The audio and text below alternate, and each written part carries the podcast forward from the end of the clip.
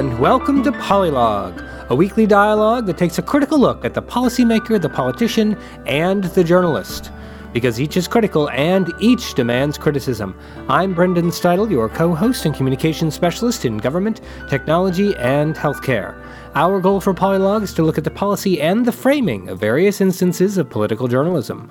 Polylog is our attempt to find, praise, and demand constructive political dialogue.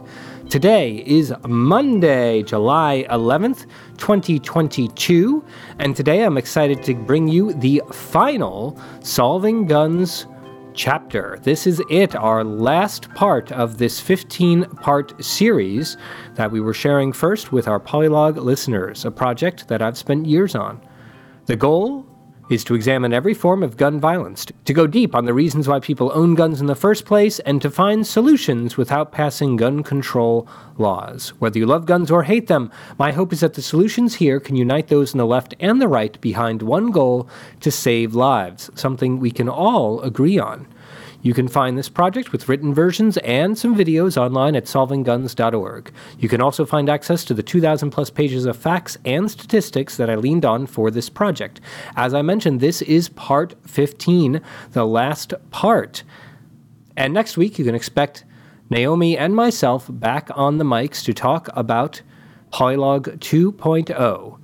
But until then, let's finish things off here in our conversation about reducing gun violence by changing some things in Hollywood. So let's begin. So, how can we reduce the prevalence of gun violence in films?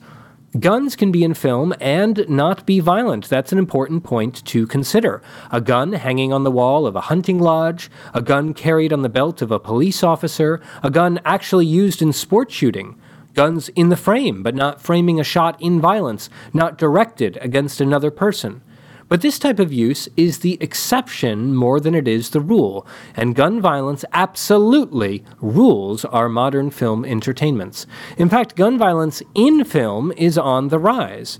There are more guns in the movies today than there have ever been, and they're no longer limited to violent, R rated movies. More and more, we see guns in PG 13 and PG rated films.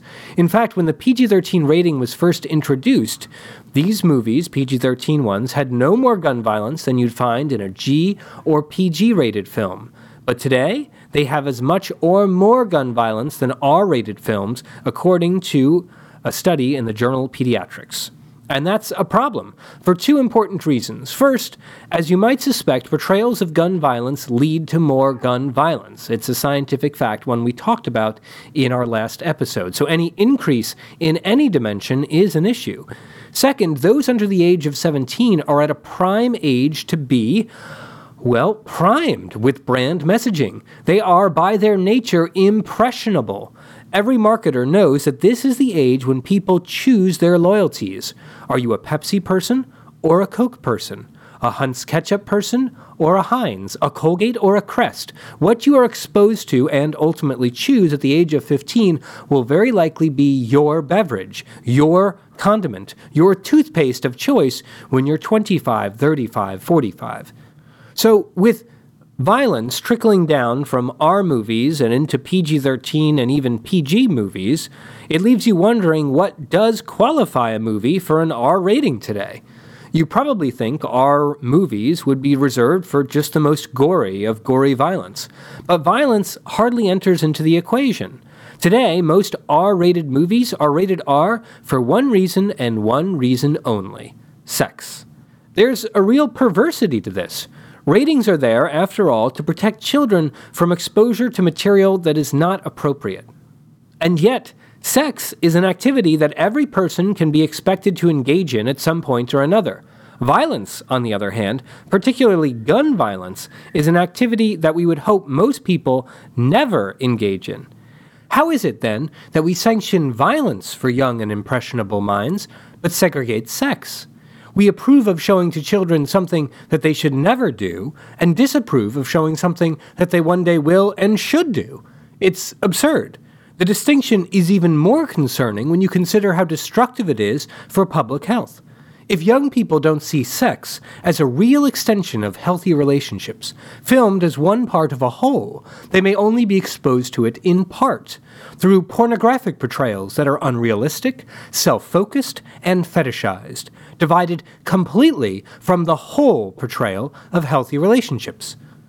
Just consider it.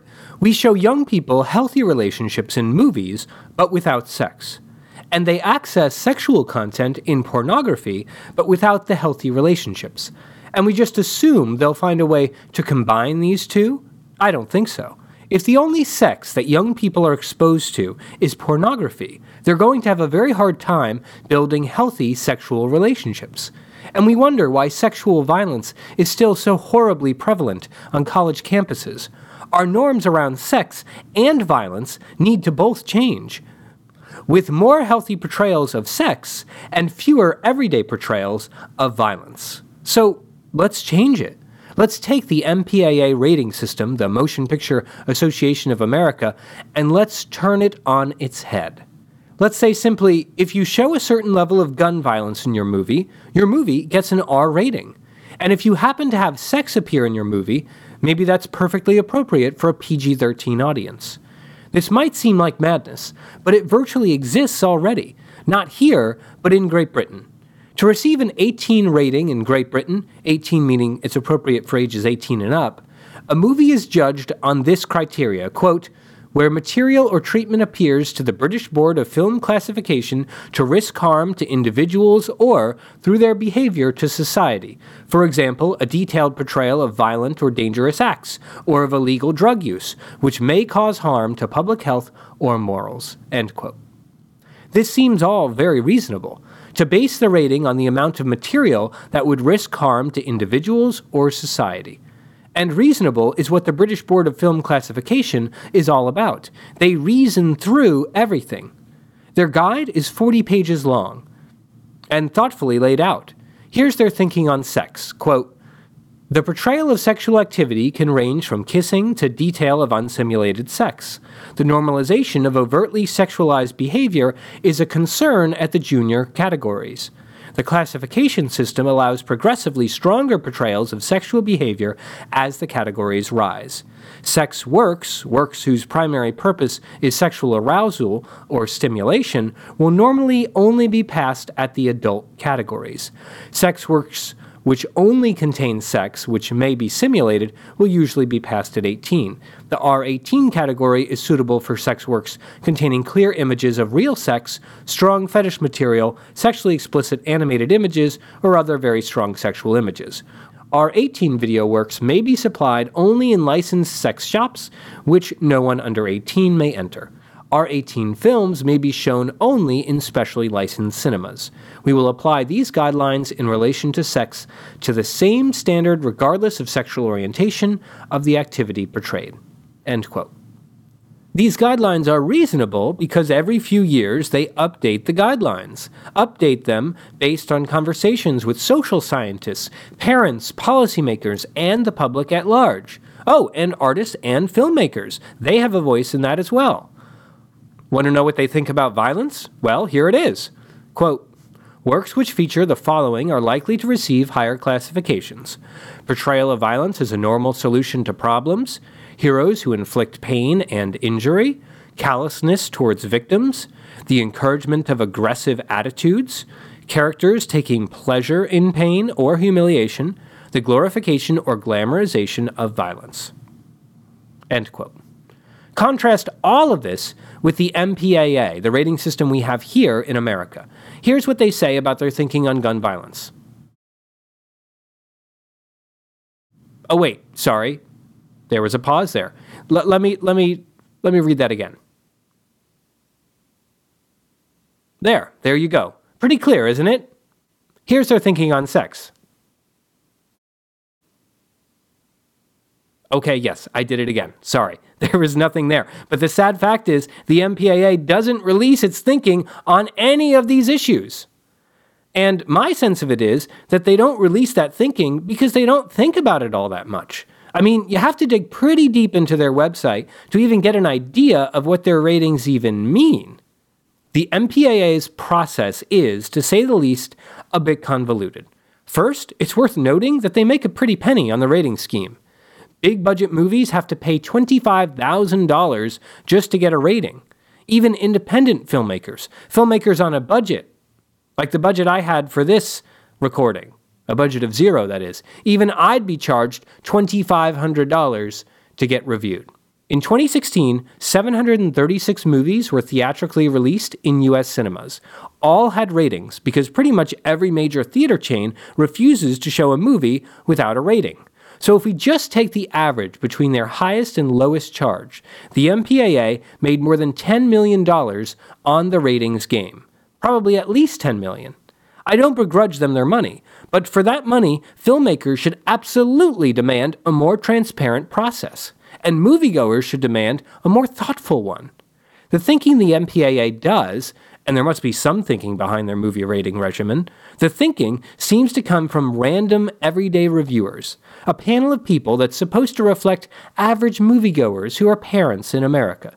But just who these people are, how informed they are about childhood development, and the prejudices they may have for or against sex or violence is completely obscured from public view.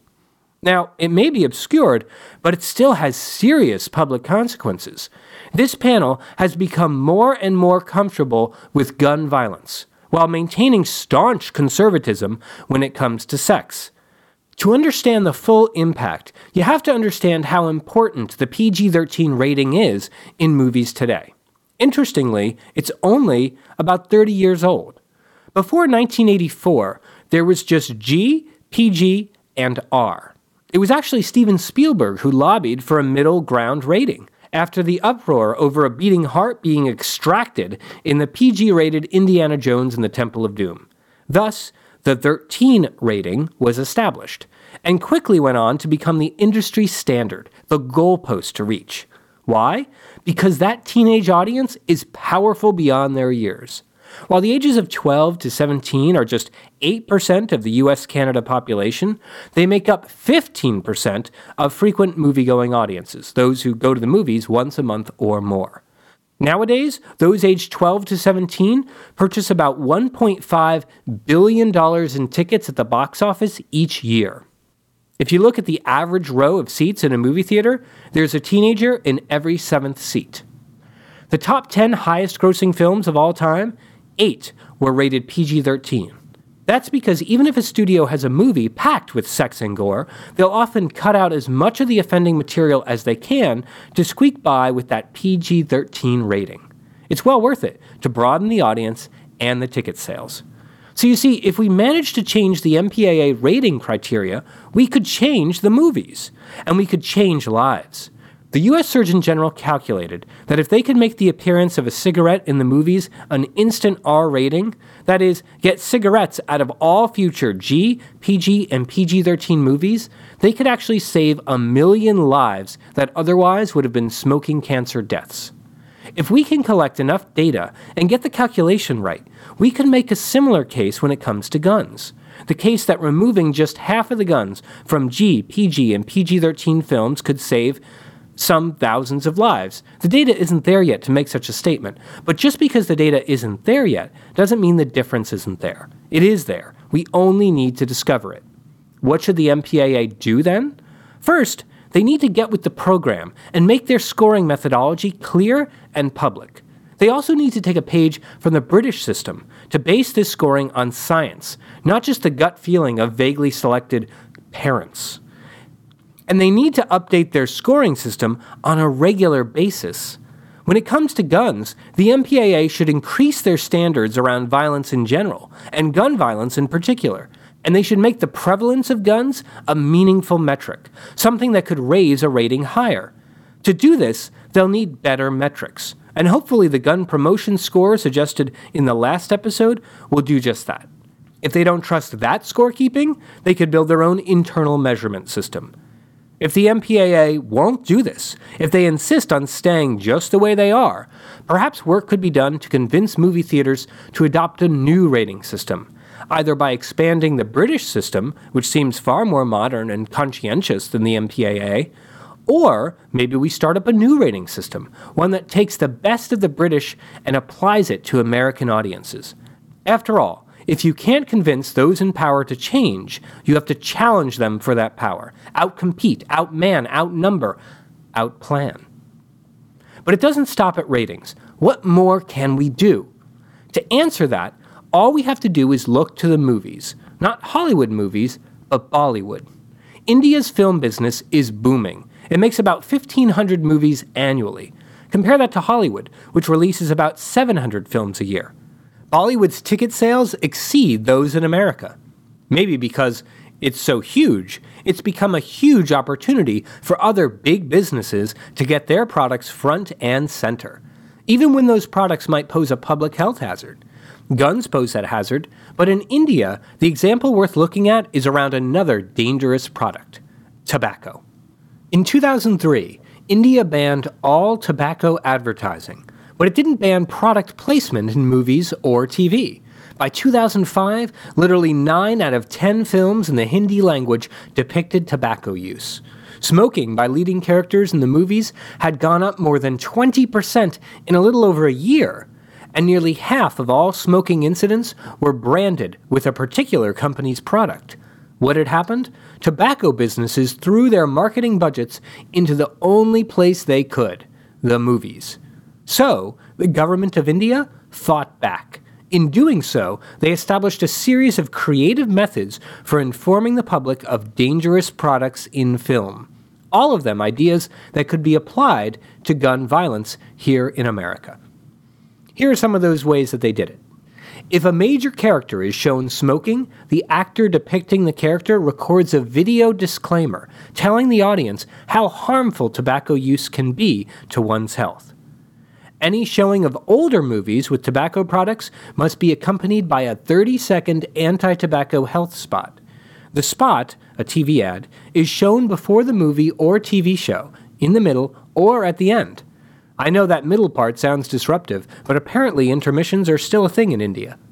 Also, for older movies, when the tobacco is actually used in a scene, such as a character smoking, there is a health warning that pops up on the bottom of the screen and hangs there for the entire scene of tobacco use. Now, for newer movies and TV shows, the ratings agency comes in. Producers have to explain to India's Central Board of Film Certification why they put the tobacco in the movie. They have to provide, quote, an acceptable editorial justification, end quote. In addition to the anti tobacco health spots, there's also a static warning shown in the beginning and middle of those films, kind of like the anti piracy notice. Imagine these same measures surrounding guns and gun violence. Sure, it would be an uphill battle, but surely some of these could be implemented. I mean, imagine this. For the gun promotion score, what if an actor could improve his or her score by recording a video disclaimer? What if a studio could improve theirs by showing an anti gun violence ad before the film? And if the MPAA adopts gun violence as a ratings criteria, what if they required a film to show the static disclaimer in order to get a PG 13 rating for gun use? Otherwise, an instant R. I really doubt we'd find support for putting a message at the bottom of the screen whenever a character has a gun. That's a bit offensive to me, actually, obtrusive. But it's an idea, and maybe it works. Again, we need more good research on some of these more disruptive measures. Others, though, those other measures are easy. A written disclaimer, that wouldn't be disruptive. Even a 30 second anti violence spot. 30 seconds is nothing compared to what we have to sit through in theaters these days trailer after trailer, and then the bit about silencing your cell phone, about buying concessions and purchasing gift certificates in the lobby. The 30 second ads don't even have to focus on violence every time, they could be about safe gun handling and storage, informational, educational, or even about alternatives to buying guns for home protection, like what we talked about in this program or about ways to keep your gun at the firing range or sports center rather than home. Or what about a reminder to audience members that if a friend or loved one is going through depression, to help them find a way to remove guns from their home temporarily? Remember, though, the idea here isn't just to send messages to the audience about a movie that's already been made, it's to introduce a bit of friction to the process of making movies with guns in the first place. Right now, if you're a writer or producer, guns are a no brainer. But if putting guns in your movie means you'll have to write a letter to the film review agency about why you're using guns, if you'll have to put a message before your movie, or get your actor to film an anti violence testimonial, you might think twice before reaching for that easy trope. Maybe it's not so easy after all. Let's make that a hard decision. Yeah, maybe it's not just the actor who should be asked to film the testimonial, but the producers themselves. If producers can get up on stage to accept the Academy Award for Best Picture, they can sit down to record a message about gun safety. Just imagine how annoying that'll be, and to have to do a new one for each production. Every movie or TV show you work on. Annoying as hell. Annoying is good. Annoying is sometimes the point. But it's not the only point. It's not enough to punish filmmakers for putting guns in their movies. We have to find ways to help them along, to get them to understand and be excited about cutting guns out and putting something else in. Here's how. First, let's invite writers and directors to actually defend themselves with guns. If they think these tools are so effective in the movies, let's see just how effectively they can handle them in a real life scenario. We take a simulated environment at a school or movie theater or warehouse and drop our filmmakers into the fray with a gun, either paintball or laser based, something safe but something that feels real. The inspiration? A segment by The Daily Show that challenged the NRA trademark line the only thing that stops a bad guy with a gun is a good guy with a gun. The result? When the writer or director or actor step out, they'll recalibrate their thinking on just how useful a gun is in a dangerous situation. That's the first goal, to raise some doubts about guns. The second is to introduce the idea of alternatives. Here, we should invite filmmakers, including actors, writers, producers, and directors, to a space where they can see and handle alternative weapons stun guns, tasers, pepper guns, non lethal but effective in new and exciting ways. But handling them is only the beginning. For writers and directors, we show them all the interesting effects of those weapons. Imagine a character, our hero, surrounded by thugs who, rather than shoot, hit our character with strings of electric tasers. How does the character fight through it? How do they get out? Or imagine someone hit with a pepper gun right in the face, blinded and huffing for air, but still needing to balance across a narrow bridge to make it to the other side. Or think of a character who, rather than carrying a gun, infiltrates a heavily guarded warehouse with only a handheld stun gun, shocking and incapacitating guards left and right. The possibilities could be endless, a whole new dimension of features and story bending characteristics to explore. Likewise for the actors, who can be challenged to act out some of these complex emotional scenarios. How do you play someone who is just blinded with the chemical cocktail of a pepper gun? How do you play through the slow 20 minute climb out of blindness and labored breathing? Or what about a character wakened in the middle of the night by a screaming home security alarm? Think of the complex acting challenge as you try to discover the cause. All the while, the alarm blares and sirens call in the distance. How much more interesting are these scenarios than those we've seen played again and again around gunfire? This, of course, looks at alternatives to guns as props for action, suspense, and adventure. But maybe guns aren't just props in the story. Maybe for some of these filmmakers, guns are the story. Well, fine, but let's make it a true story then. Here, we invite filmmakers to a workshop that connects them with real people whose lives have been affected by guns. The workshop should frame the realities of guns today. Most of them are held for home or personal protection, not to commit crimes. Most of gun violence is suicide, not homicide. And guns are used every day for totally nonviolent ends in sports that serve as meaningful hobbies for people of all walks of life. Invite filmmakers to meet these people who enjoy sports and to hear their story. Invite them to meet people whose lives have been affected by gun suicide and people who are still struggling with depression. Invite them to learn about the real life story of homicide in this country, of the lack of opportunity facing young men who carry guns, and of the families at the highest risk for domestic violence invite these filmmakers to tell a truer story of guns in this country, not just because it's true, but because it offers a compelling backdrop against which to frame their art. Incredibly, we might actually be able to get the NRA and gun manufacturers to support this last part. How?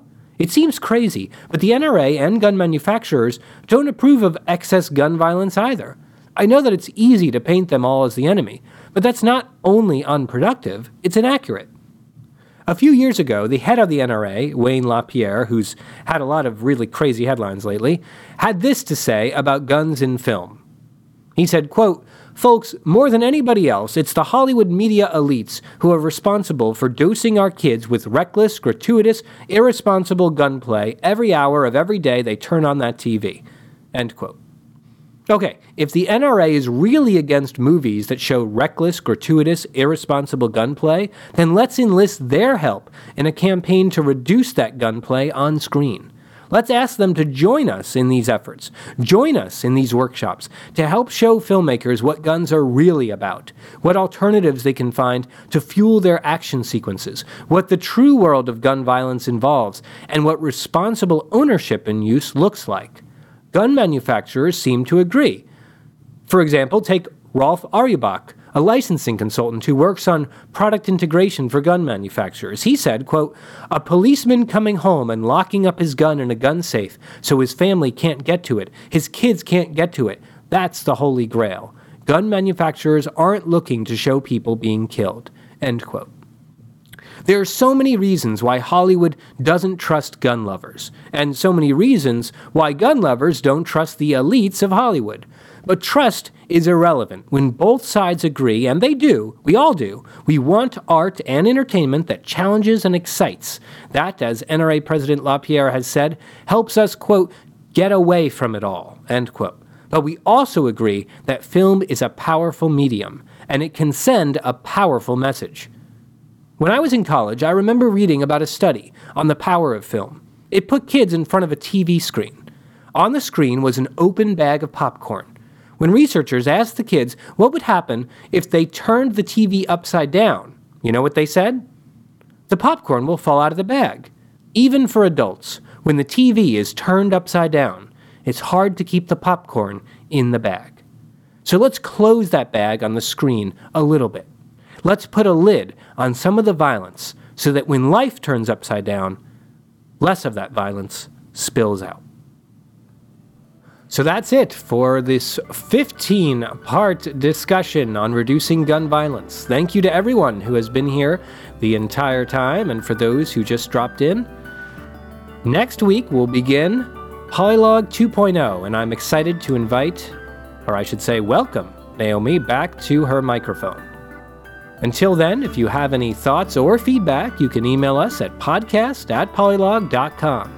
You can tweet at me at bstidle, you can tweet at Naomi at sotonaomi underscore, and you can tweet at the show at polylogcast. Thanks everyone, and we'll talk with you again next week.